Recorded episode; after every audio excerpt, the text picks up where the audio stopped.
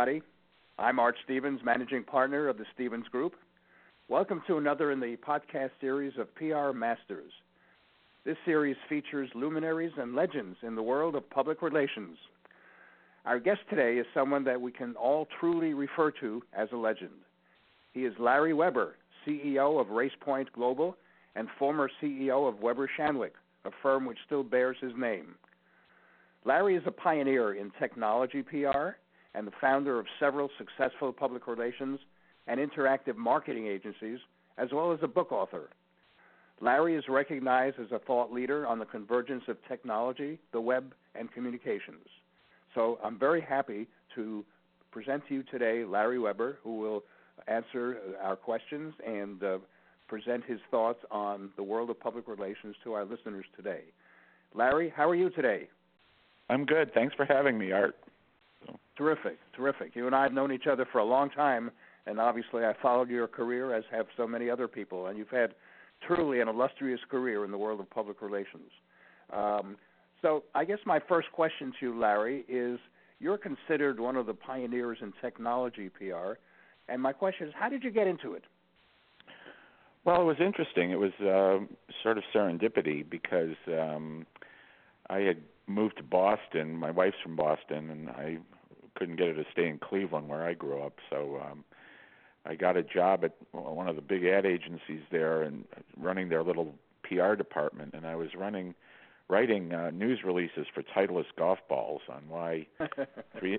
364 dimples is going to make your ball go straighter and further and I was like uh oh please and uh I I I I hope this doesn't continue and uh, I went to a party in Cambridge, Massachusetts. This was 1981, 82, and I met a guy named Mitch Kapor, and he had just started a company called Lotus Software, and uh, he was explaining what it was doing, a product called One Two Three, and he said, "Why don't you come see me next week?" And I went to see him, and he was one of the proud owners of an early IBM PC he demonstrated 123, which was an accounting application, and he said, I need more than advertising. I need to be able to explain what this technology does and why it's so impactful. And I said, Well, we can do that. I'm a I'm a storyteller, and uh, and and all good PR people are good storytellers.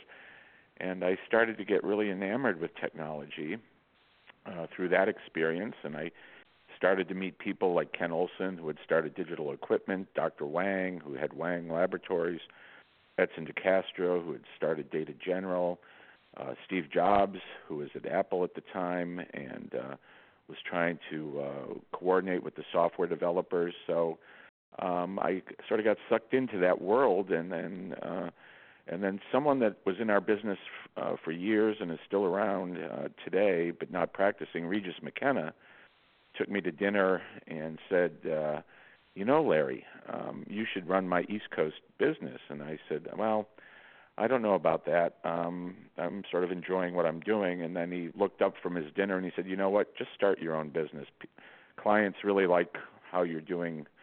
the work and I started my own business and uh, the Weber Group and by 1992 we were the largest technology PR firm in the world and it was a time too art when um, you know, most PR firms were generalists. Um, you know, I talked with Harold Burson, I talked with Dan Edelman, um, and they were trying to be everything to all people, which was fine. Um, but what the technology world started to do was say to PR practitioners, we need specialists. We we need people that understand engineering and engineering thinking and uh, and and that was the beginning of really what I think of verticalization of the PR industry, and um, and uh, we obviously you know did a very good job at that at that time, and uh, it was exciting to launch companies like uh, Lotus and SAP and um, SAS Institute and uh, AOL and on and on. So um, that's how I got into it. Well, so Larry, did you, uh, you obviously uh, uh, uh, had an opportunity during your, I guess, almost 40 years of of being uh, truly the guru in technology PR. You've had an opportunity, as you described, to work with some of the giants in the industry, uh, and and also the formation of of great companies. Uh, how well did you know Steve Jobs? Did you uh, uh, did you work with him personally? If so, uh, what's he like? Well, he was, um, you know, we worked uh, in ancillary sort of situations because he needed to partner with a lot of the software companies and the technology companies, the chip companies, especially at the time companies like Intel, uh, again Lotus, uh, Microsoft, uh, and you know, and he was um, he was a man that was um, uh, how, how could I say this? He he never would sit still. So he wouldn't even sit down at a in a conference table. He was always walking around, always demanding answers, always getting the best thoughts around, and uh, I think. Uh, you know, always looking for opportunity. And uh, he understood the power of software, which I think is something that a lot of people don't know. I think Walter Isaacson pointed that out in his um, his great book about Steve a couple of years ago. But um, it's really, you know, people think it's devices that he was so great at. It actually was the power of the software that made those devices so amazing. And to this day, the smartphone uh, is uh, that has changed everyone's lives is really his uh, his baby. So uh, you know, he's right up there in my world is with uh, Walt Disney and you know and Einstein, et cetera. So. So Larry, you you you've been in uh, obviously the world of technology PR for for a number of years. Uh, you know, you virtually at the beginning, and you've seen where where where it went to, where it is today. What what do you what do you see as the difference between technology PR today and when you first got into it? Well, when I first got into it, it was very engineering driven, and um, and it is not as much today, even though the under underpinning of all innovation is obviously um, innovation through engineering. We're what I like to say, and in my current book, I have a whole chapter on this. Is we're in the seventh wave of computing. Well, let's plug the name of the I, book, Larry. What what is the name of the book? Oh, I'm sorry. It's Authentic Marketing. It's my sixth book, and uh, just out, and I'm very proud of it. I hope people will pick it up. And um, but one of the things I talk about is, and, and how this will answer your question in a sort of a different way, is that um, we're in the seventh wave of computing, and, and uh, the first one was obviously out of World War II, the mainframe.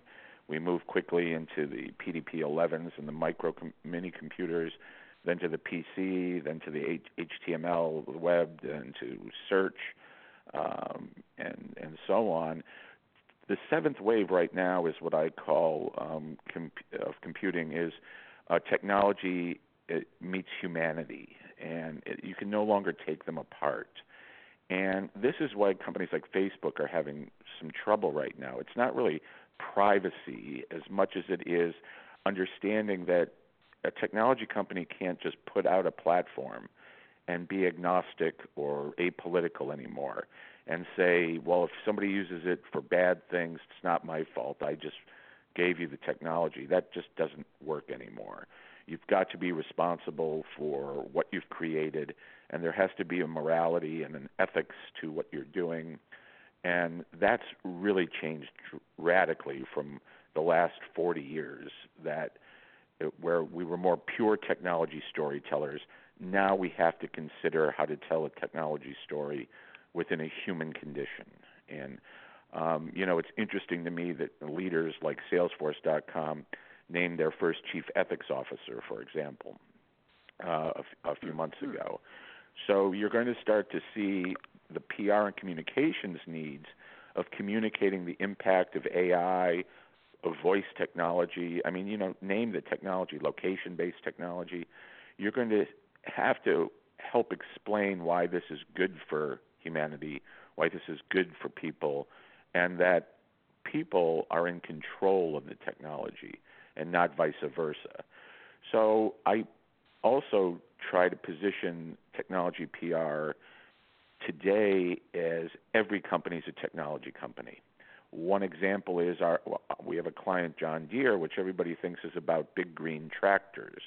Well, you know what? It's it's it is about big green tractors, but they also want to be positioned as a software and data company to help farmers produce more food.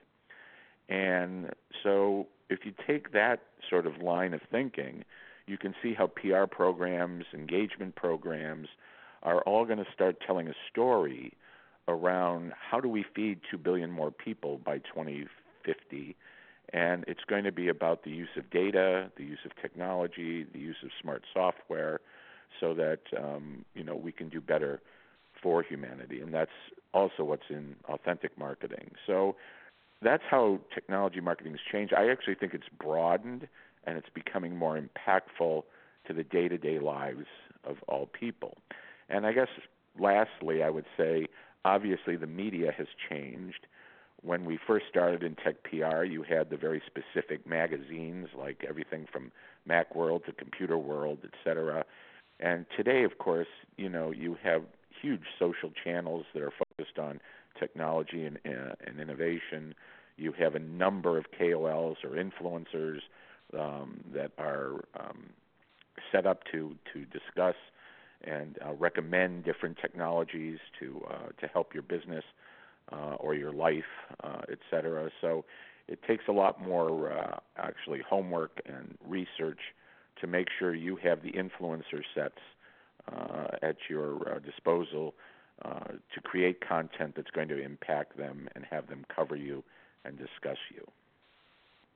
So that leads uh, that leads to my my next question. You know, you've just described uh, really you know what the role of of, of uh, technology brands and corporations uh, are today, what they face, uh, and the humanity aspect of it. Um, given all that, uh, uh, how has public relations changed during the years that you've been uh, in it? Uh, how has it kept up? You know, with uh, obviously what you just described.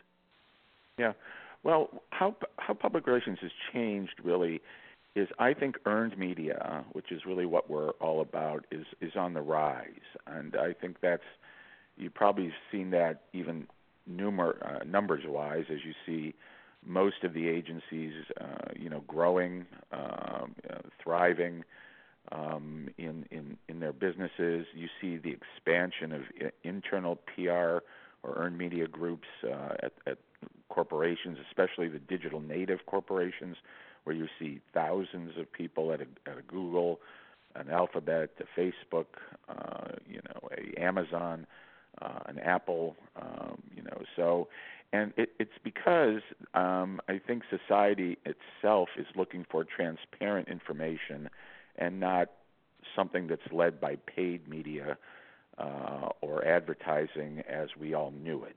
And I think what's become very clear to me in uh, with the growth of the PR industry is that society in general wants the truth, uh, and they want you know um, they want stories that help them feel good about what they're buying or what companies they're partnering with, and that's why I see earned media on the rise being more supported by some paid media, especially digital paid media in the from Google and Facebook, um, Amazon even.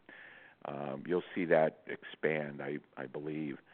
But I think um, the role of, of this transparent storytelling and content creation is only going to grow, and it's because, again, of a need to seek uh, you know, well positioned stories and companies and products, and also to recruit people to tell those stories. And that's what really social media brought uh, to us was the ability to um, have those stories shared from consumer to consumer uh, or business to business, uh, et cetera. And I think that that's really been the changing face of public relations that's uh, been so interesting for at least me to watch. You know, a lot of a lot of people in in the world of public relations, Larry, have uh, have drawn a very clear line between what had been referred to earlier, you know, as earned media, which really meant, you know, uh, uh, hard copy newspapers and magazines and radio and television, and uh, and on the other side of that line is now, you know, social media, and uh, you know all the uh, uh, possibilities that the web presents, you know, to uh, storytellers. Um, given given that, how do you how do you now define earned media? You seem to be combining uh, all of it. Yeah. Well, I, I, I look at earned media as, again, content driven storytelling to, to an influencer base. And I actually define marketing as, you know, the, um, the the influence of opinion through content. And I think that was always what earned media and PR was was the influence of opinion through content. So it just happens that we've expanded our distribution set uh, to include, you know, media that is people. So every person almost has the potential to be media, as you see with Twitter or Facebook or, you know, uh, Instagram, and and and then we have the traditional media that actually I think has gotten better because of the competition of of this uh, extra uh, impact of social and um, and um, and and, um, and other communications uh, vehicles.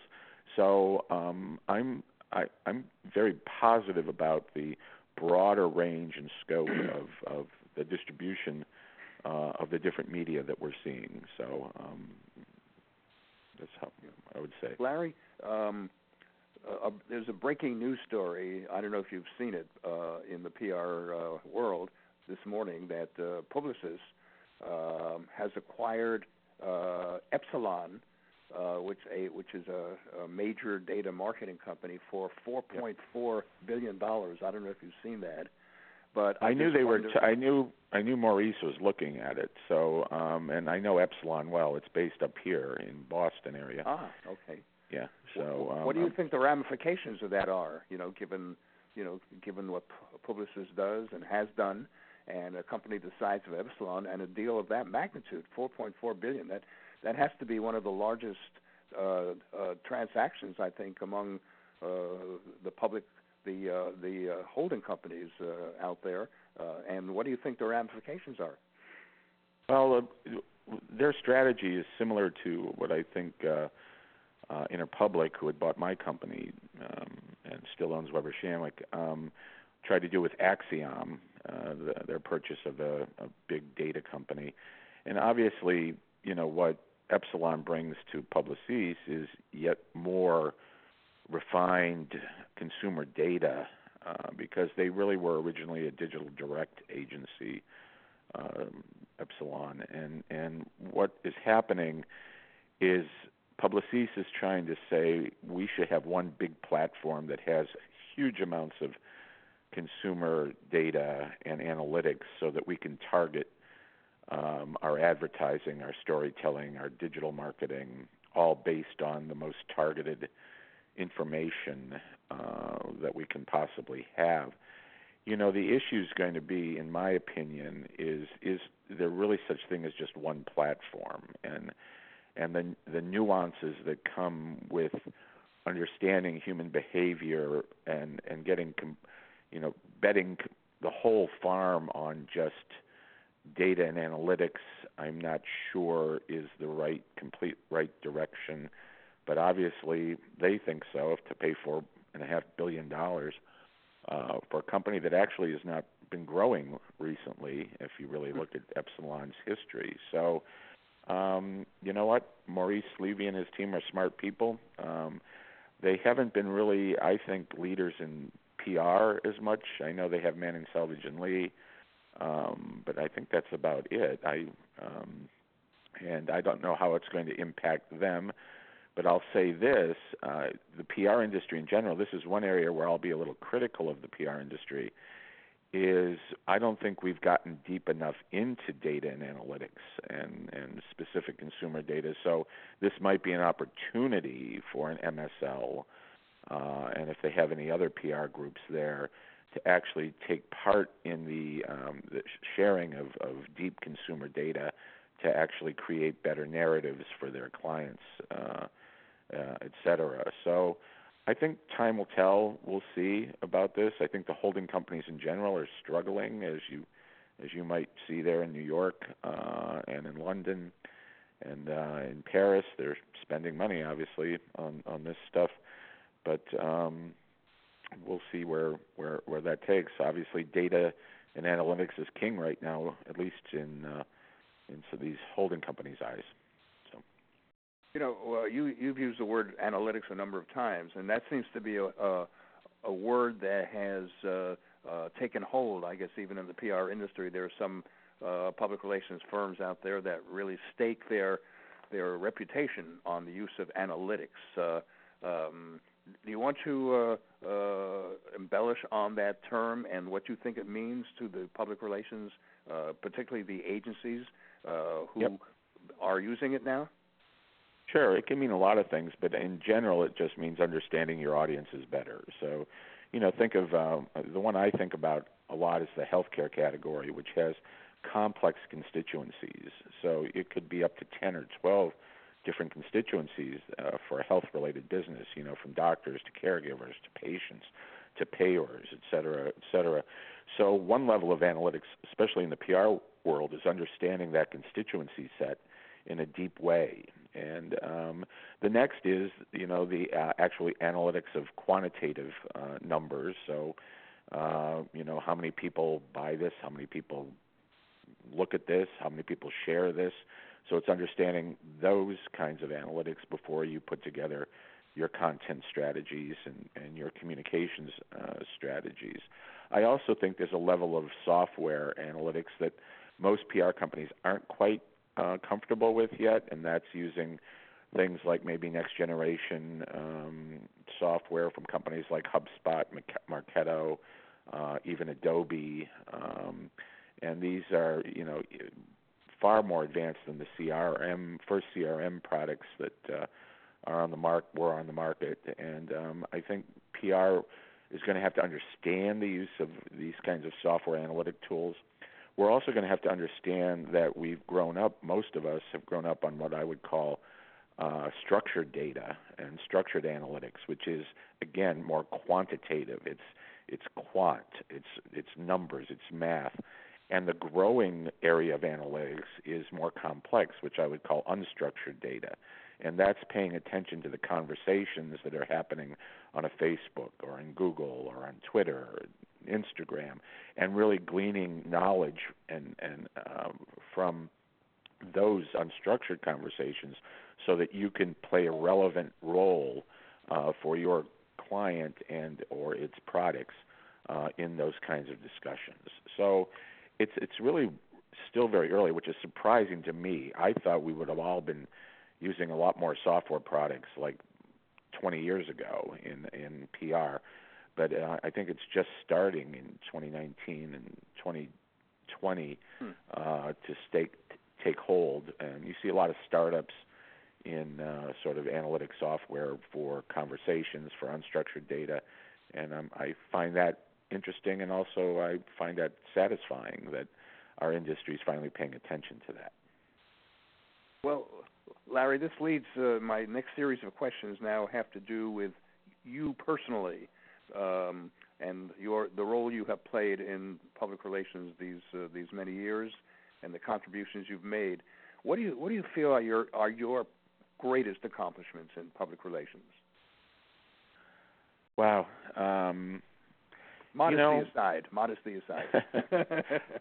I, I yeah, I, I go first too. You know, it's interesting, but um, you know, I look at the people that I've not uh, trained is the wrong word, but uh, the colleagues I've worked with that I've brought along, and that we've tried to innovate along the way, and I see them accomplishing so much still at Weber Shandwick at their own companies that they've started uh, within corporations where they are and I get so many emails um, almost every day from people, you know, asking me a question that had worked with me. You know, what do I think?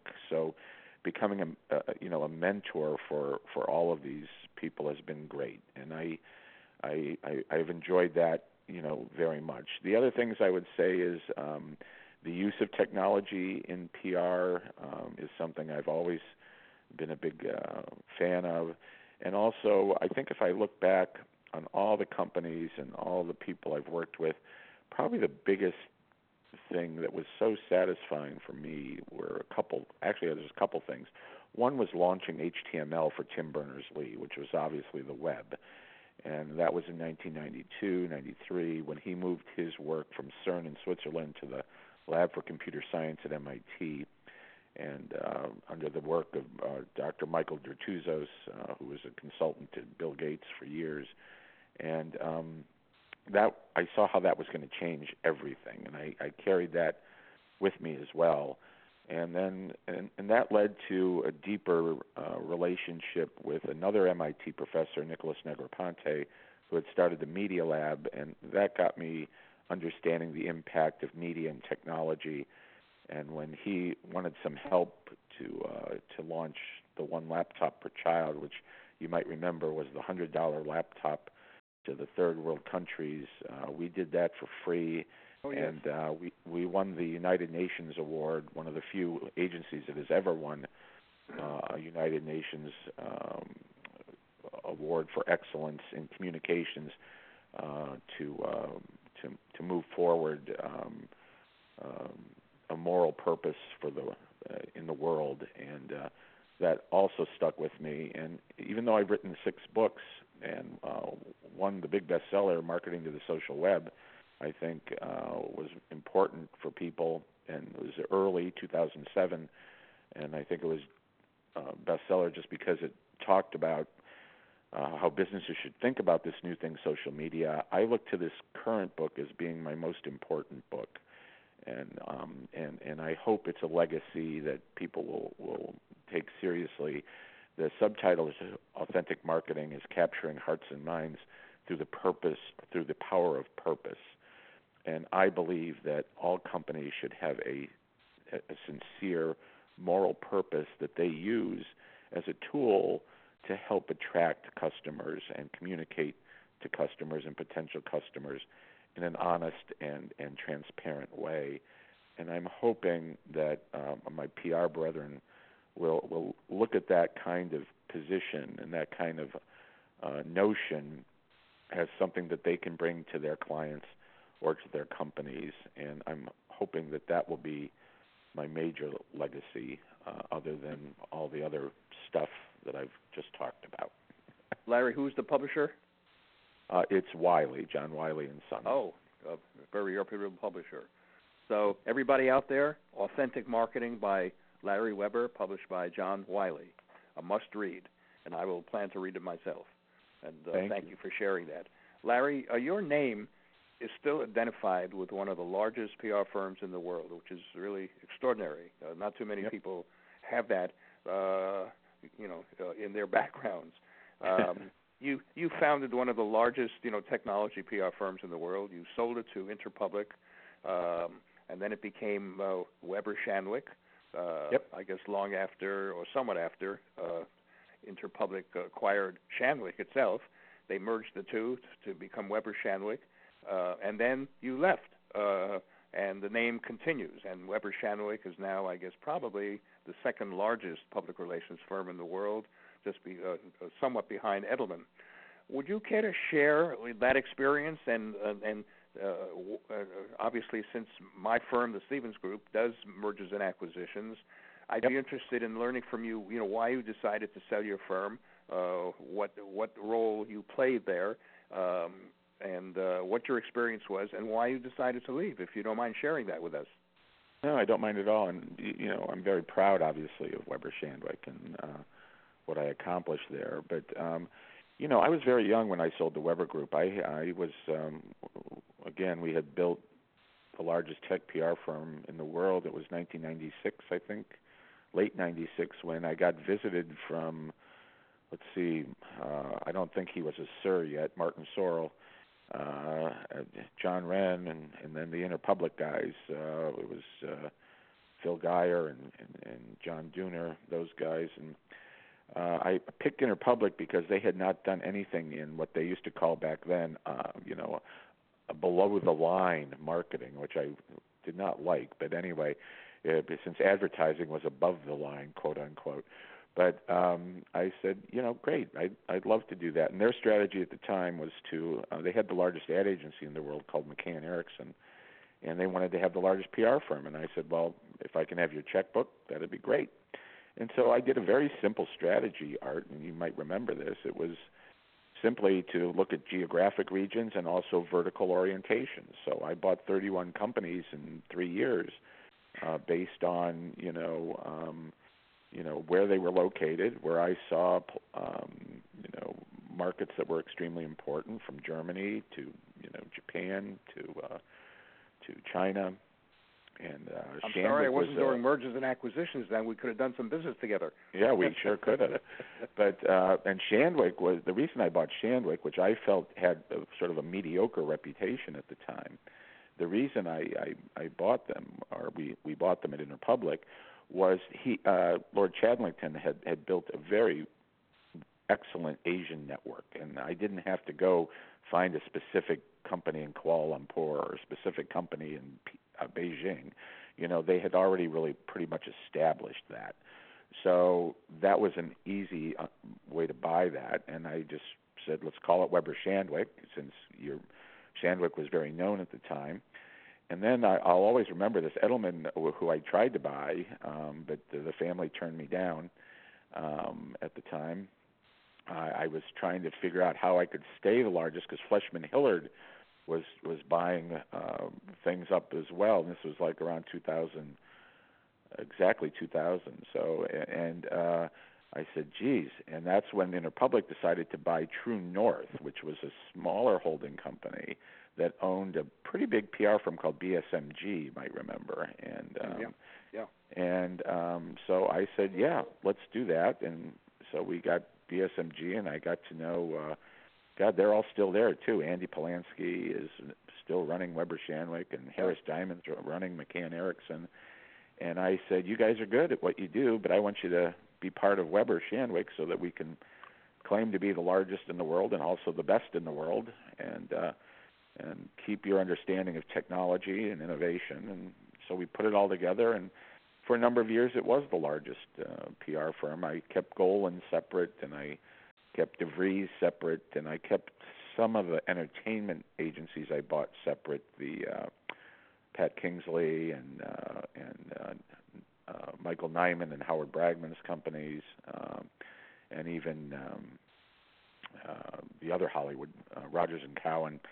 Uh, and so, um, but I'm very proud of, of Weber Shandwick, and uh, I think they're proud of me. And uh, why I left, uh, it was two years past my earnout, and uh, I was I had a young family, and I was tired of uh, taking the shuttle on Tuesday mornings and coming back late Thursday night uh, back to Boston, and uh, and I wanted to take some time off. I had made some good money, and I was took time to write my second book, and and then I said, you know what? There's the future of PR is going to be about integrated, uh, you know, disciplines.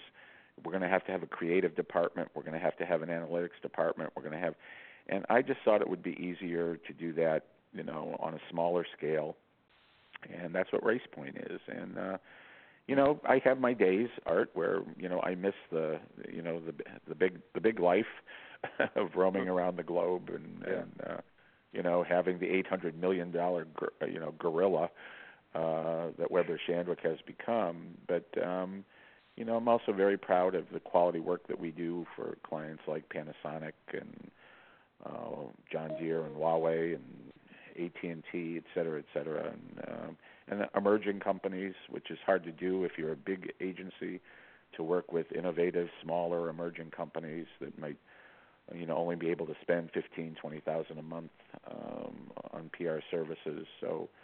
Um, I keep a great, great relationship with um, with the Weber Shandwick guys and and women, and uh, and uh, but I you know I I moved on. So that that that's what happened. Well, it is fascinating that there's a company out there that still has your name and and you're not part of it. yeah, I would, is. I would think that's a that's a great tribute to you, Larry. yeah, thank you. Yeah. They've never changed it. right. right. Um, yeah, yeah.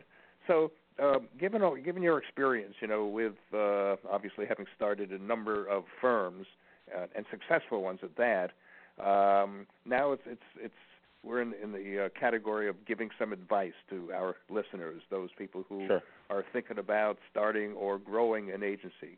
Given the fact that you've done it several times, what lessons have you learned, uh, and what advice would you give to people who w- either want to start an agency or grow an agency? Well, a number of things I would say that are sort of rules of mine. One is that all power comes from the client. So you know you have to figure out how to connect with the client and the potential client and and be a resource that is needed by them. That's one. Two is i think you need to think strategically not just tactically. I think too many pr uh practitioners and companies and agencies, et cetera, you know, think it, they just have to get the ink or get the, the the influencer to write about you, and of course that's an outcome that you would like. But you have to deal in strategy, communication strategy, building narratives, understanding how to create content. The next is you have to have a passion for a category. I I think being a generalist is is not so great uh, in this day and age. So I think you know even the fast growing companies like W2O, um, Jim, uh, what's his last name, Weiss. Weiss. Yeah, um, you know he, he had a deep focus and passion on healthcare, and you know, and if you look at the history of all the top names in PR art, right? They had a core core expertise. So I had technology, Weber, right? Burson, uh, Burson had corporate. Uh, you know, Fleishman had consumer. They represented Budweiser. You know, Porter Novelli had health. Uh, you know, Ketchum had consumer. Edelman was more consumer than anything else. Hill and Knowlton was public affairs. So you you, you needed some, and I don't think that's changed t- in today's world, where you need a core understanding and, and of a of a vertical orientation. You can have more than one, but I think that's the way to start something. That's the way to be successful. To be really good at a specific category, and and I don't think that's going to change. I think PR has gone further away from advertising and more toward uh, you know a legal or an accounting or consulting type of direction where you are specialists. You want a tax lawyer, especially today on the 15th, but but you you know you you you want you want specific expertise, just like you do in medicine. You know, you can go to a general doctor, but you are very quickly sent to specialists. You know, uh, for whatever you need. So that would be my advice. And then you've got to like what you do, and you have to like the people you work with and you have to you know and, and also i would say don't take yourself too seriously you know this is really just marketing at the end of the day and uh you know and and and work hard and and and work with people that you like to work with so that would be my advice so, so given what you just said what do you think a pr agency will look like in 10 years I think the, the a PR agency, successful PR agency, will be very focused on specific categories. It will also have a deep understanding of the use of new technologies like voice, uh, next generation social media, and I think it probably will have at least 20 to 25 percent of its revenue coming from software software as a service. So whether it's their software that they've developed or that they've purchased, that um, example would be influencer software, like understanding how to pick the 50 most important influencers for a product launch or a company positioning or a company's reputation. So I think you're going to see an uh, influx of, of the use of software, uh, use of technology tools, and I think a deeper understanding of uh, of vertical orientation and of actual technologies that uh, uh, are impacting the way people communicate with each other and uh, and with companies. And I do think there's going to be a moral purpose component to most PR programs and uh, PR um, uh, narratives uh, because I think especially the millennial generation wants to work and buy from companies that are good companies. So I think that's going to be a, an important component to uh, what a PR agency looks like in 10 years. I also think a lot of uh, agencies won't have giant headquarters. I think more and more people will be working, you know, in WeWorks or in in shared places, facilities, or out of their home uh, because communications will be so fluid and so quick and so immediate that um, it's 24/7, like it is today already, but it'll get refined. Sure. So, so agencies will save uh, on their rent. Uh, yeah, which is one of the by. huge expenses. Yeah. Larry, I'm going to ask you a, a question about uh, you know since you have been involved uh, in so many uh, acquisitions. God, you know the number that you mentioned before is staggering. I think you said yep. you did 31 acquisitions at Weber Shandwick, something like yep. that. And since I do, as you know, my firm, the Stevens Group, uh, yep. uh, facilitates mergers and acquisitions, and I'm very close to that subject, and uh, certainly have discussed them with you, past and present. Um, what do you feel the role of acquisitions is, you know, in the PR agency world? well, I, I still hold it hasn't changed much from what what I did. I, I I'm sure you see this art. I think the role is uh, mostly again about expertise in specific areas or geographic, regional uh, leadership. Um, so you know, RacePoint, we have a we're mostly technology business to business. Do I we have some medical technology and science? You know, what would probably make sense when, from a strategy point of view? Is there a firm out there that is that just brings us, you know, almost equality in the in the medical or the health area to our technology offering? That that would make strategic sense. So, um, you know, if you're building a generalist firm, you know, like I don't know if anybody's trying to do the next Edelman or Weber Shandwick or Fleishman Hillard, but you know, I would, um, you know, I would again look by category and by uh, by geography. Um, I'm interested very much personally in innovation centers. If I had all the money in the world, I'd buy my partner in Munich. I'd well, you know, I'd buy a company in Stellenbosch, South Africa, because the university there is the MIT of Africa. I'd you know, look to Austin again. Uh, we don't have anything in Austin right now, so uh, we opened in Raleigh because that's an innovation area. We're in San Francisco, we're in Boston, so uh, we're in Shenzhen, which is uh, the innovations really technology center in China. So um, those are the kinds of strategies I would I would look to. I wouldn't look to just size anymore. Uh, you know, that would be one thing I was probably different.